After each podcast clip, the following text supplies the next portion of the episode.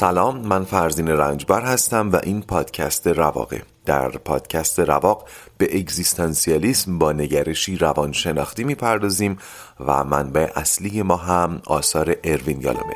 در سری اول این پادکست سراغ کتاب رواندرمانی اگزیستانسیال میریم.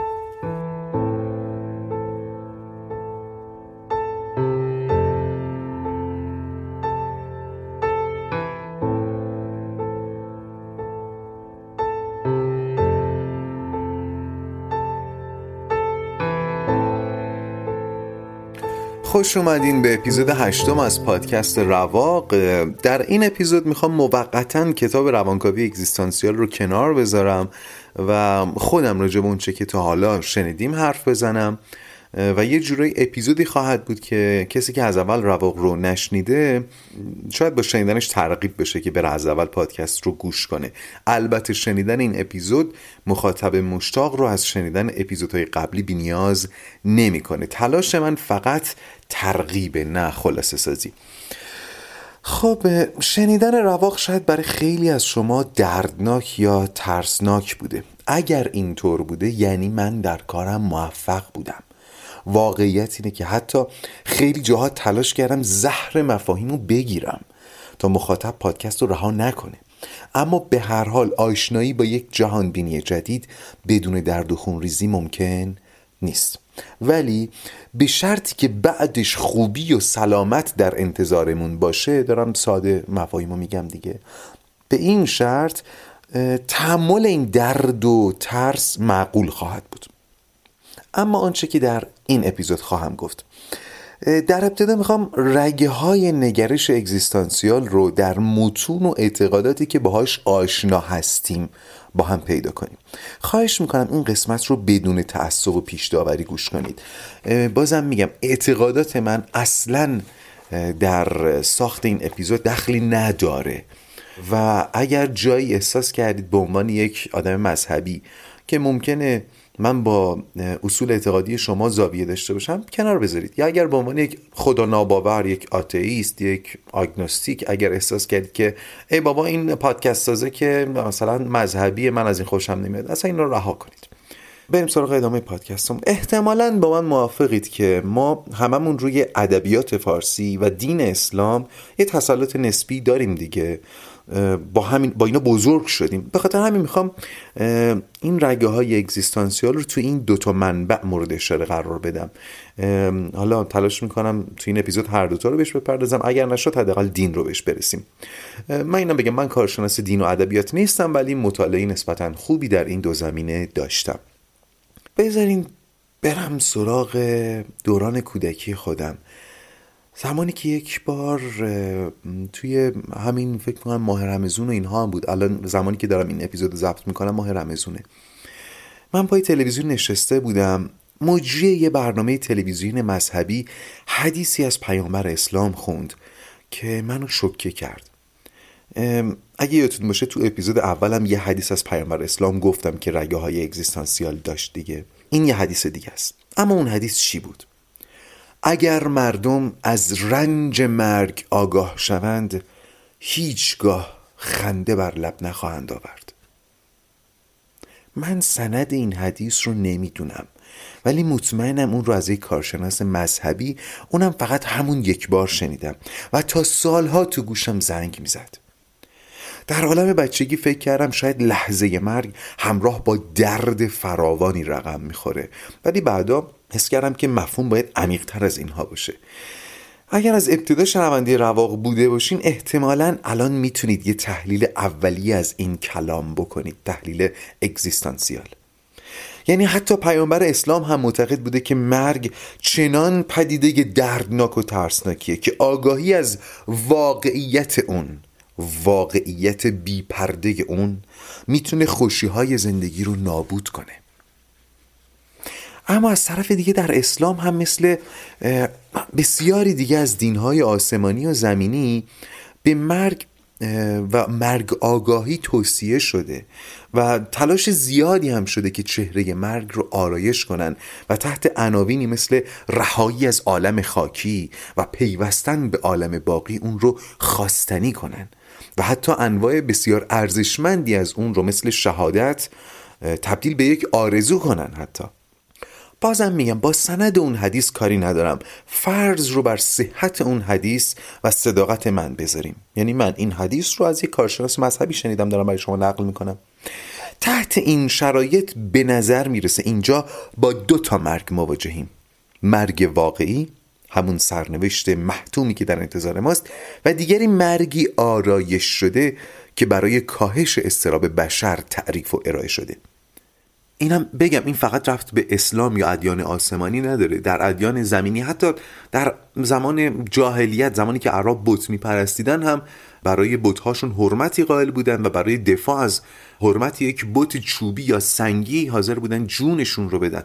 اصلا برای من تصوری سخته که زمانی جون آدما یعنی همون وجودشون چطور انقدر راحت فدا می شده الان کمتر کسی حاضره برای اعتقاد بمیره. طبیعی هم هست. میگم عصر عصر اصالت وجود گویا. جامعه ما هم کمی با تأخیر داره میپیونده به این پارادایم. ولی خب در زمانه قدیم احتمالا استیلای اصالت ماهیت که تو اپیزود اول بهش اشاره کردم اصالت ماهیت اینقدر این استیلا زیاد بوده که عملا وجود رو تبدیل به یک وبال گردن کرده بوده که حاضر بودن در راه اصالت بخشی به ماهیتشون اون رو به راحتی فدا بکنن چه جون خودشون چه مرگ عزیزانشون. من باز من یه توضیح اجمالی بدم. اصالت ماهیت یعنی اینکه اینکه ما چه هستیم و که هستیم اهمیت اصلی و اولیه زندگی ماست.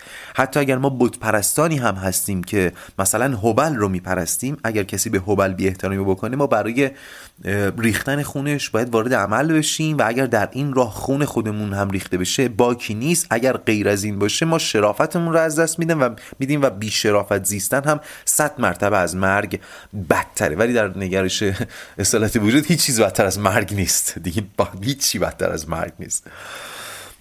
همین فرهنگ مثلا در بین سامورایی ها باعث می شده که اگر تحت شرایطی شرافتشون زیر سوال بره همتون می‌دونین دیگه دست به هارگیری بزنن. یعنی گاهی وقتا این دلایل در حد عصبانی شدن سرورشون بوده. یعنی سرورشون از دستشون ناراحت می‌شده اینا فرتی شمشیر رو میکشیدن می‌کردن تو شکم خودشون. این حد از نادیده گرفتن وجود الان باید برای شما قابل تحلیل باشه. گفتیم یکی از راه های غلبه بر استراب مرگ اصلا بی ارزش قلمداد کردن وجوده. اون سامورایی چون می‌دونسته که هر زمان اراده بکنه می‌تونه شمشیر رو تو شکم خودش فرو بکنه این یعنی بیارزش دونستن وجود دیگه بیارزش دونستن زندگی. چون این رو در خودش پرورش داده بوده از مرگ نمیترسیده. برمیگردیم به همون اصل. دست کشیدن از زندگی برای مواجه نشدن با این حقیقت که روزی اون رو از دست خواهیم داد. کمتر از صد ساله که استیلای اصالت ماهیت شکسته شده و امروزه مردم کمتری حاضرن برای اعتقادشون بمیرن. برگردیم به رگه های اگزیستانسیال در دین اسلام که گفتم از این بابت بیشتر دارم رو اسلام مانور میدم که همه ما با اسلام بیشتر آشناییم. اون حدیث از پیامبر اسلام رو گفتم. یه حدیث هم از امام ششم شیعیان امام جعفر صادق هست که اینو دیگه خوشبختانه همتون شنیدین من لازم نیست برای اینکه تعریفش بکنم کلی مقدمه بشینم. البته بعضی جا هم از قول امام علی روایت شده. میگه عبادت کنندگان سه دستند. گروهی خدا را از روی ترس عبادت می‌کنند. این عبادت بردگان است.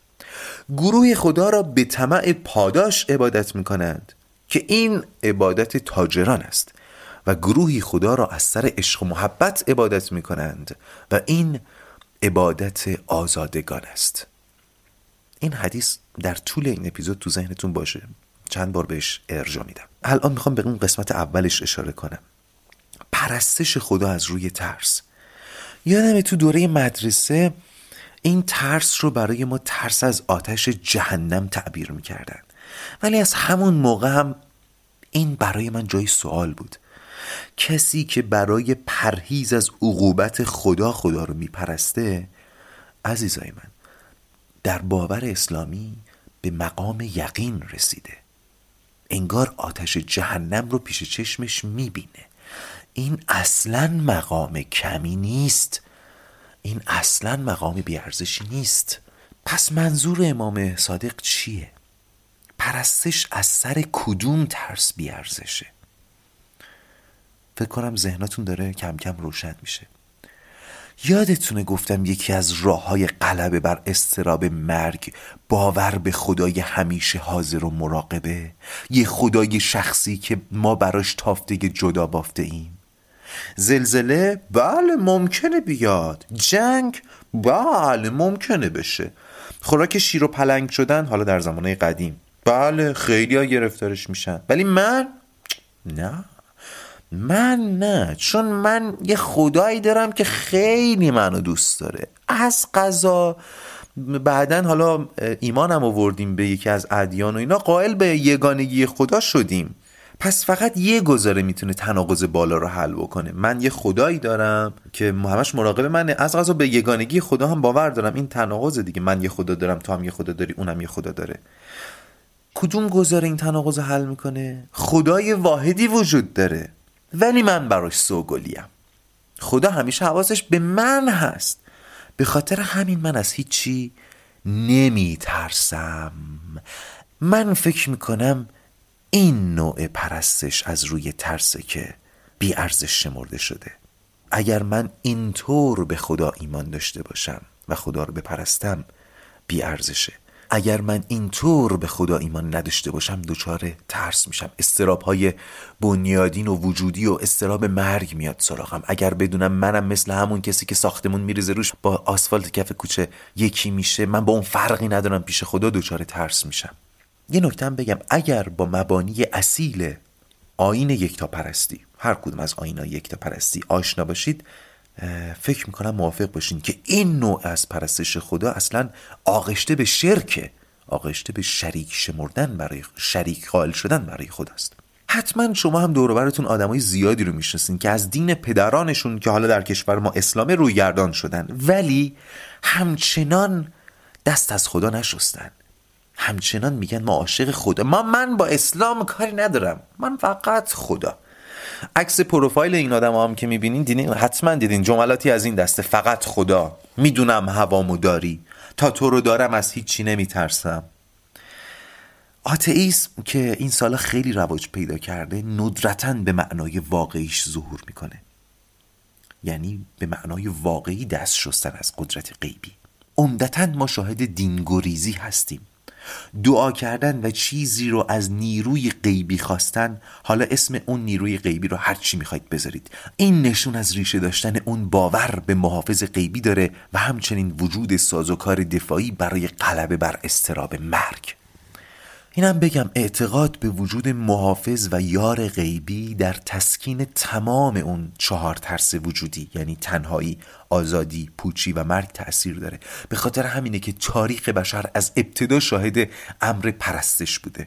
فراموش نکنیم که رد پای پرستش خدایی واحد تقریبا یه چیز سه هزار ساله که اصلا پیدا شده. بعد حالا از دو هزار سال به این ور دیگه رواج بیشتری پیدا کرده. و تقریبا دوازده قرنه که تونسته در بین آینهای خداپرستی استیلای کامل پیدا بکنه. هزاران سال قبل از اون خدا جور دیگه پرستش می شده که بعدا به نظر خندهدار اومد. الان مثلا اگر به ما راجبه این بگن که قدیمی ها چه می‌دونم خدای آفتاب و خدای فیل و خدای اسب و فلان و اینا داشتن میخندیم دیگه. ممکنه روزی همین شکل رایج پرستش امروز یا اصلا خود مفهوم پرستش غیر ضرور عجیب و حتی خندهدار تلقی بشه.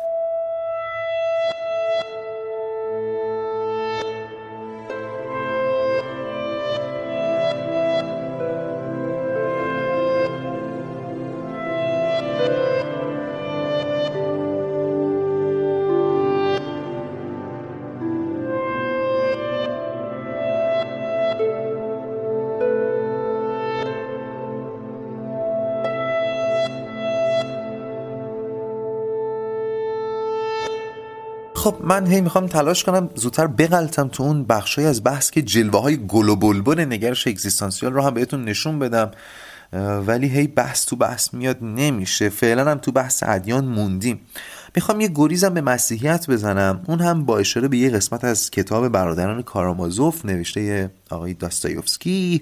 این کتاب که حول زندگی دو برادر به نامهای ایوان و آلیوشا میگذره ماجرای دو برادر با شخصیت های نسبتا متفاوت رو بیان می‌کنه. ایوان که یه شخصیت شکاک سوالگر و یاقی در مقابل آلیوشا که مسیحی نیکندیشه من وارد مثلا داستان قرار نیست بشم. در یه جایی از کتاب ایوان برادر بزرگه که میگم یه آدم شکاک و سوالگر و یاقیه برای آلیوشا داستانی رو از ذهن خودش تعریف می‌کنه که در واقع حکمی شاهکار ادبی در دل یه شاهکار ادبی دیگر رو داره.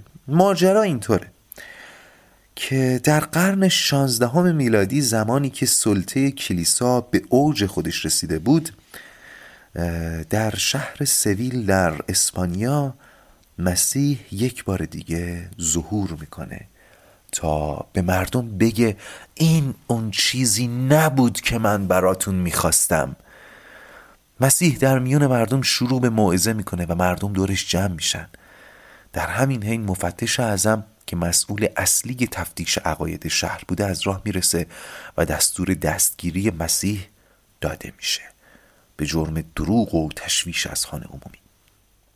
مسیح توی سلول زندانی میشه و شب وقتی تو خلوت خودش منتظر بوده تا ببینه فردا چی پیش میاد مفتش اعظم توی سلول به سراغش میره. مفتش اعظم به مسیح میگه من می‌دونم تو مسیح واقعی هستی. من که دیگه اینو می‌دونم من می‌فهمم اینو. ولی بدون با برگشتن داری کار ما رو خراب می‌کنی. تو چیزایی رو برای مردم می‌خواستی که مردم اونا رو برای خودشون نمی‌خوان. اونا نمی‌خوان مثل مسیح باشن اونا فقط می‌خوان مسیحی باشن. اما اون چیزی که مفتش ازم معتقد مردم نمیخوانش ولی رسالت مسیح برای اون بوده اصلا. اون چیه؟ آزادی. مفتش میگه من می‌دونم که تو برای مردم آزادی رو بر ارمغان آوردی اما بعد از رفتن تو مردم دو دستی آزادیشون آوردن تقدیم ما کردن چون ترسناک بود. یادتون هست دیگه آزادی یکی از های اگزیستانسیال بود ولی ما هنوز راجع بهش صحبت نکردیم و شما احتمالا درک و تحلیل اگزیستانسیال ازش ندارید. فقط خواستم بدونید زمانی که هنوز اروین یالون وجود نداشت این مفاهیم به عمیقترین وجه ممکن در شاهکارهای ادبی ظهور کرده بوده. اینکه آزادی اگزیستانسیال چیه رو بعدا بهش می‌رسیم اما صحبت های مفتش و مسیح بخشای عجیب زیادی داره. گویا در باور مسیحیان روزی شیطان بر مسیح ظاهر میشه. اون هم در سخت روزی. زمانی که مسیح آواره دشت و بیابون بوده و از گرسنگی و خستگی رو به مرگ. شیطان تو اون حال سه تا پیشنهاد وسوسه انگیز به مسیح میده. یکی از اون وسوسه ها اینه که اگر مسیح به شیطان گوشه چشمی نشون بده شیطان هم در عوض تمام سنگ های بیابان رو به نان تبدیل کنه تا مسیح و بقیه مردم طعم گشنگی رو دیگه نچشن. پیشنهاد دیگه پادشاهی و حکمرانی بر جهانه تا مسیح دنیا رو اونطور که خودش می‌خواد اداره کنه. و وسوسه سوم یه پیشنهاد اگزیستانسیال تمام ایار که شما مطمئنم ازش می‌تونین تحلیل داشته باشین. شیطان به مسیح میگه اگه تو واقعا به خدا اعتقاد داری و خودت رو فرستاده خدا می‌دونی و بنده خاص اون همین الان خودتو از این صخره پرت کن پایین. اگه واقعا بنده خاص خدایی خدا تو رو نجات میده. با اون دوتا پیشنهاد اول فعلا کاری ندارم ولی این پیشنهاد سوم براتون آشناست دیگه. با نگاه روانشناختی که خب قاعدتا وجود شیطانی که ظاهر میشه و پیشنهاد میده و اینا خب نمیشه خیلی بهش به این نگرش باور داشت. حالا با نگاه روانشناختی اینا بیشتر شبیه گفتگوهای ذهنی یک آدمه. گفتگوی ذهنی که در حالت سختی سراغ مسیح اومده و داره تلاش می‌کنه سازوکارهای دفاعی استراب مرگش رو فعال کنه.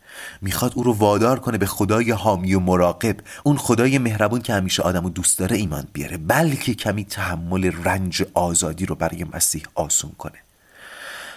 این بخش یکم ممکنه گیجتون کنه. خواهش می‌کنم اگر متوجه نشدید برگردید دوباره گوش کنید. خلاصه اینکه مسیح حاضر نشد. در سختترین شرایط هم به اون خدای ایمان بیاره که امام صادق پرستشش رو تمسخر کرده. برگردیم به مفتش. مفتش توی سلول به مسیح میگه یادت این پیشنهادهای شیطانو؟ خاک تو سرت. ما هر ستاشون رو قبول کردیم. چون چاره دیگه ای نداشتیم. تو هم باید قبول می‌کردی. شاید با آرمانات فاصله پیدا می‌کردی ولی جز از این راه نمیشه مردم رو اداره کرد. ما سلطنت رو از آن خودمون کردیم نان مردم رو میدیم و خدایی هم که براشون ساختیم خداییه که خودشون دوست دارن داشته باشن. متوجه شدین؟ یعنی خدایی که کلیسای مسیحی به مردم میشناسونه با خدایی که مسیح می‌خواست مردم بپرسن اصلا جدان ولی کارکردش چیه؟ برای اونایی که قدرت مواجهه با ترسهای وجودی رو ندارن یه خواب خرگوشی درست می‌کنه که توش با چشپوشی از هستی از ترس نیستی هم در امان میمونن اگر دوست دارین ماجرای مفتش رو بخونین یه لینک در توضیحات پادکست گذاشتم که تحلیل خوبی ازش کرده.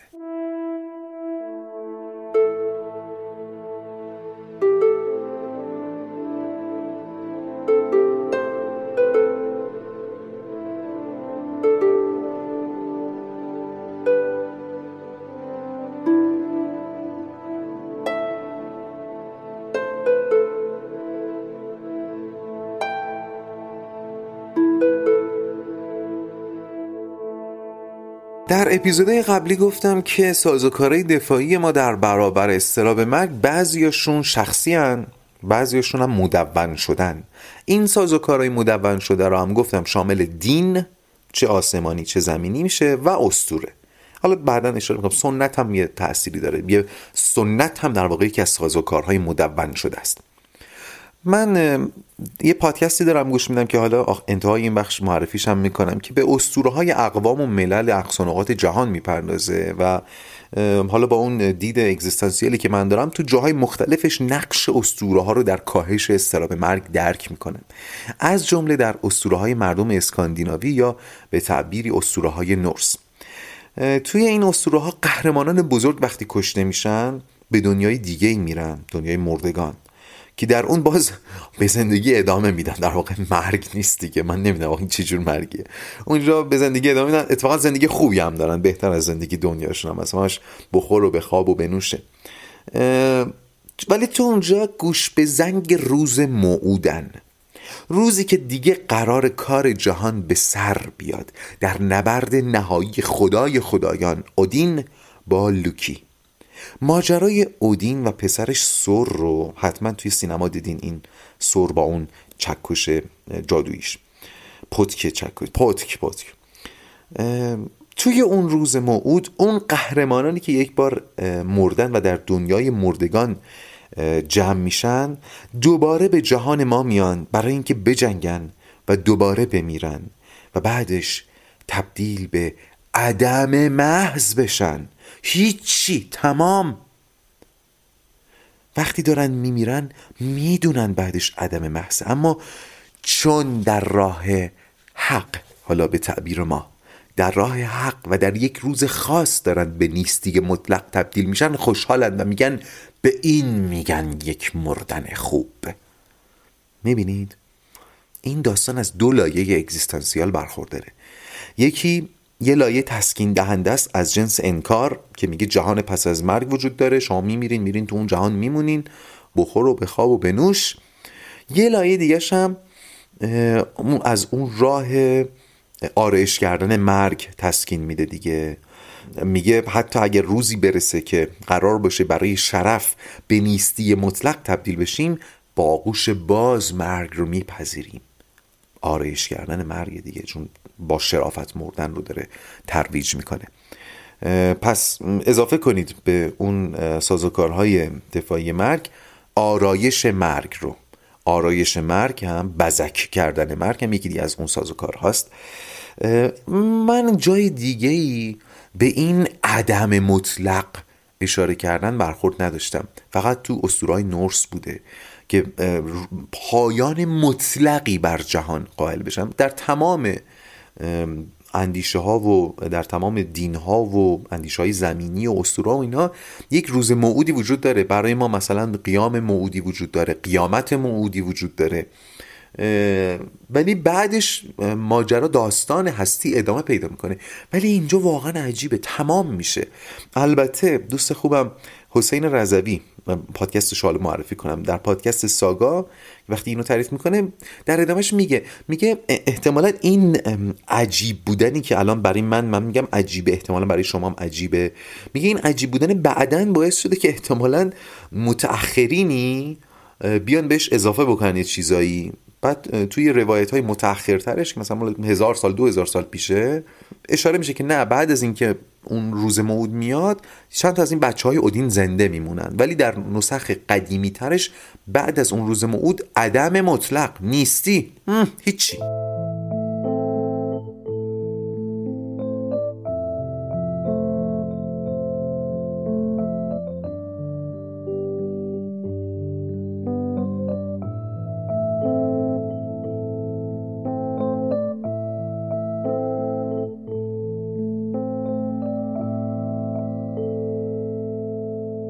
شما اپیزود هشتم پادکست رواق رو گوش می‌کنین تا اینجا از نقش تاریخی ادیان و اسطوره ها در کاهش استراب های وجودی گفتم.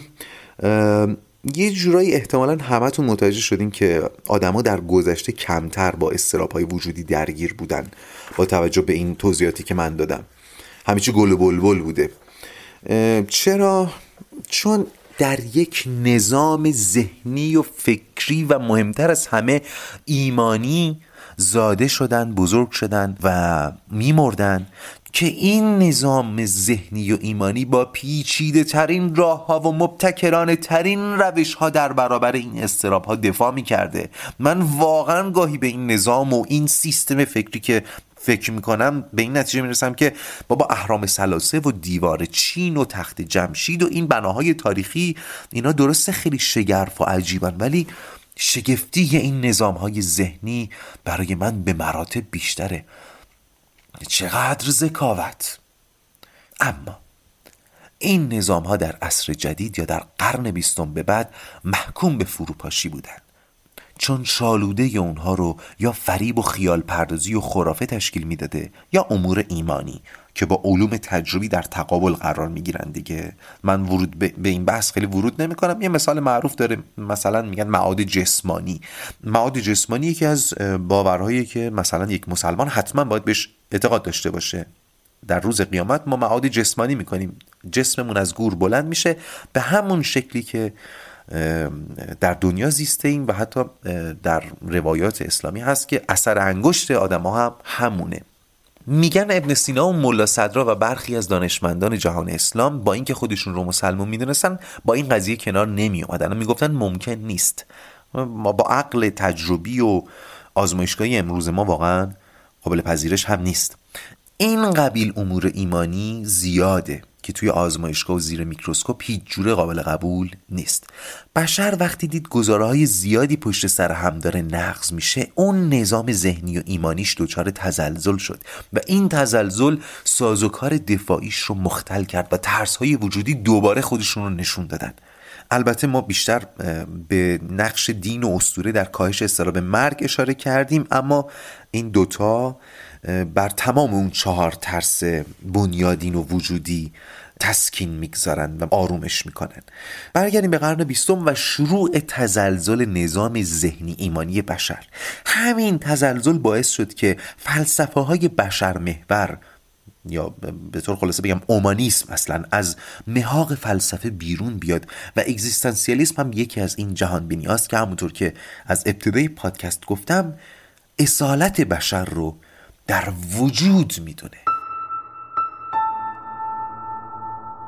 قبل از اینکه این اپیزود رو به پایان ببرم و در راستای اینکه گفتم آدما در گذشته به واسطه نظام ذهنی ایمانی که داشتن استرابای بنیادین کمتری احساس می‌کردن به این نکته هم اشاره کنم که سنت ها هم در کنار دین و استوره در این آرامش بشر نقش داشته.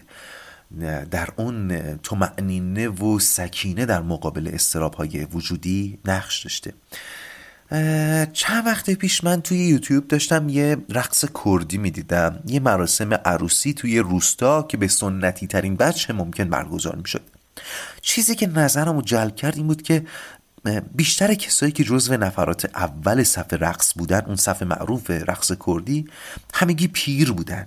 ولی با سرخوشی و تبختر حتی میرقصیدن. و نفرات آخر صف هم جوانهایی بودن که با متانت و سربزیری اونا رو همراهی می‌کردن. چند نمونه دیگه هم دیدم همینطور بود. در واقع وقتی به جنبه های مختلف زندگی قدیم نگاه می‌کنیم همین رویه رو درش میشه دید. پول در گذشته اندک اندک اندوخته می‌شده.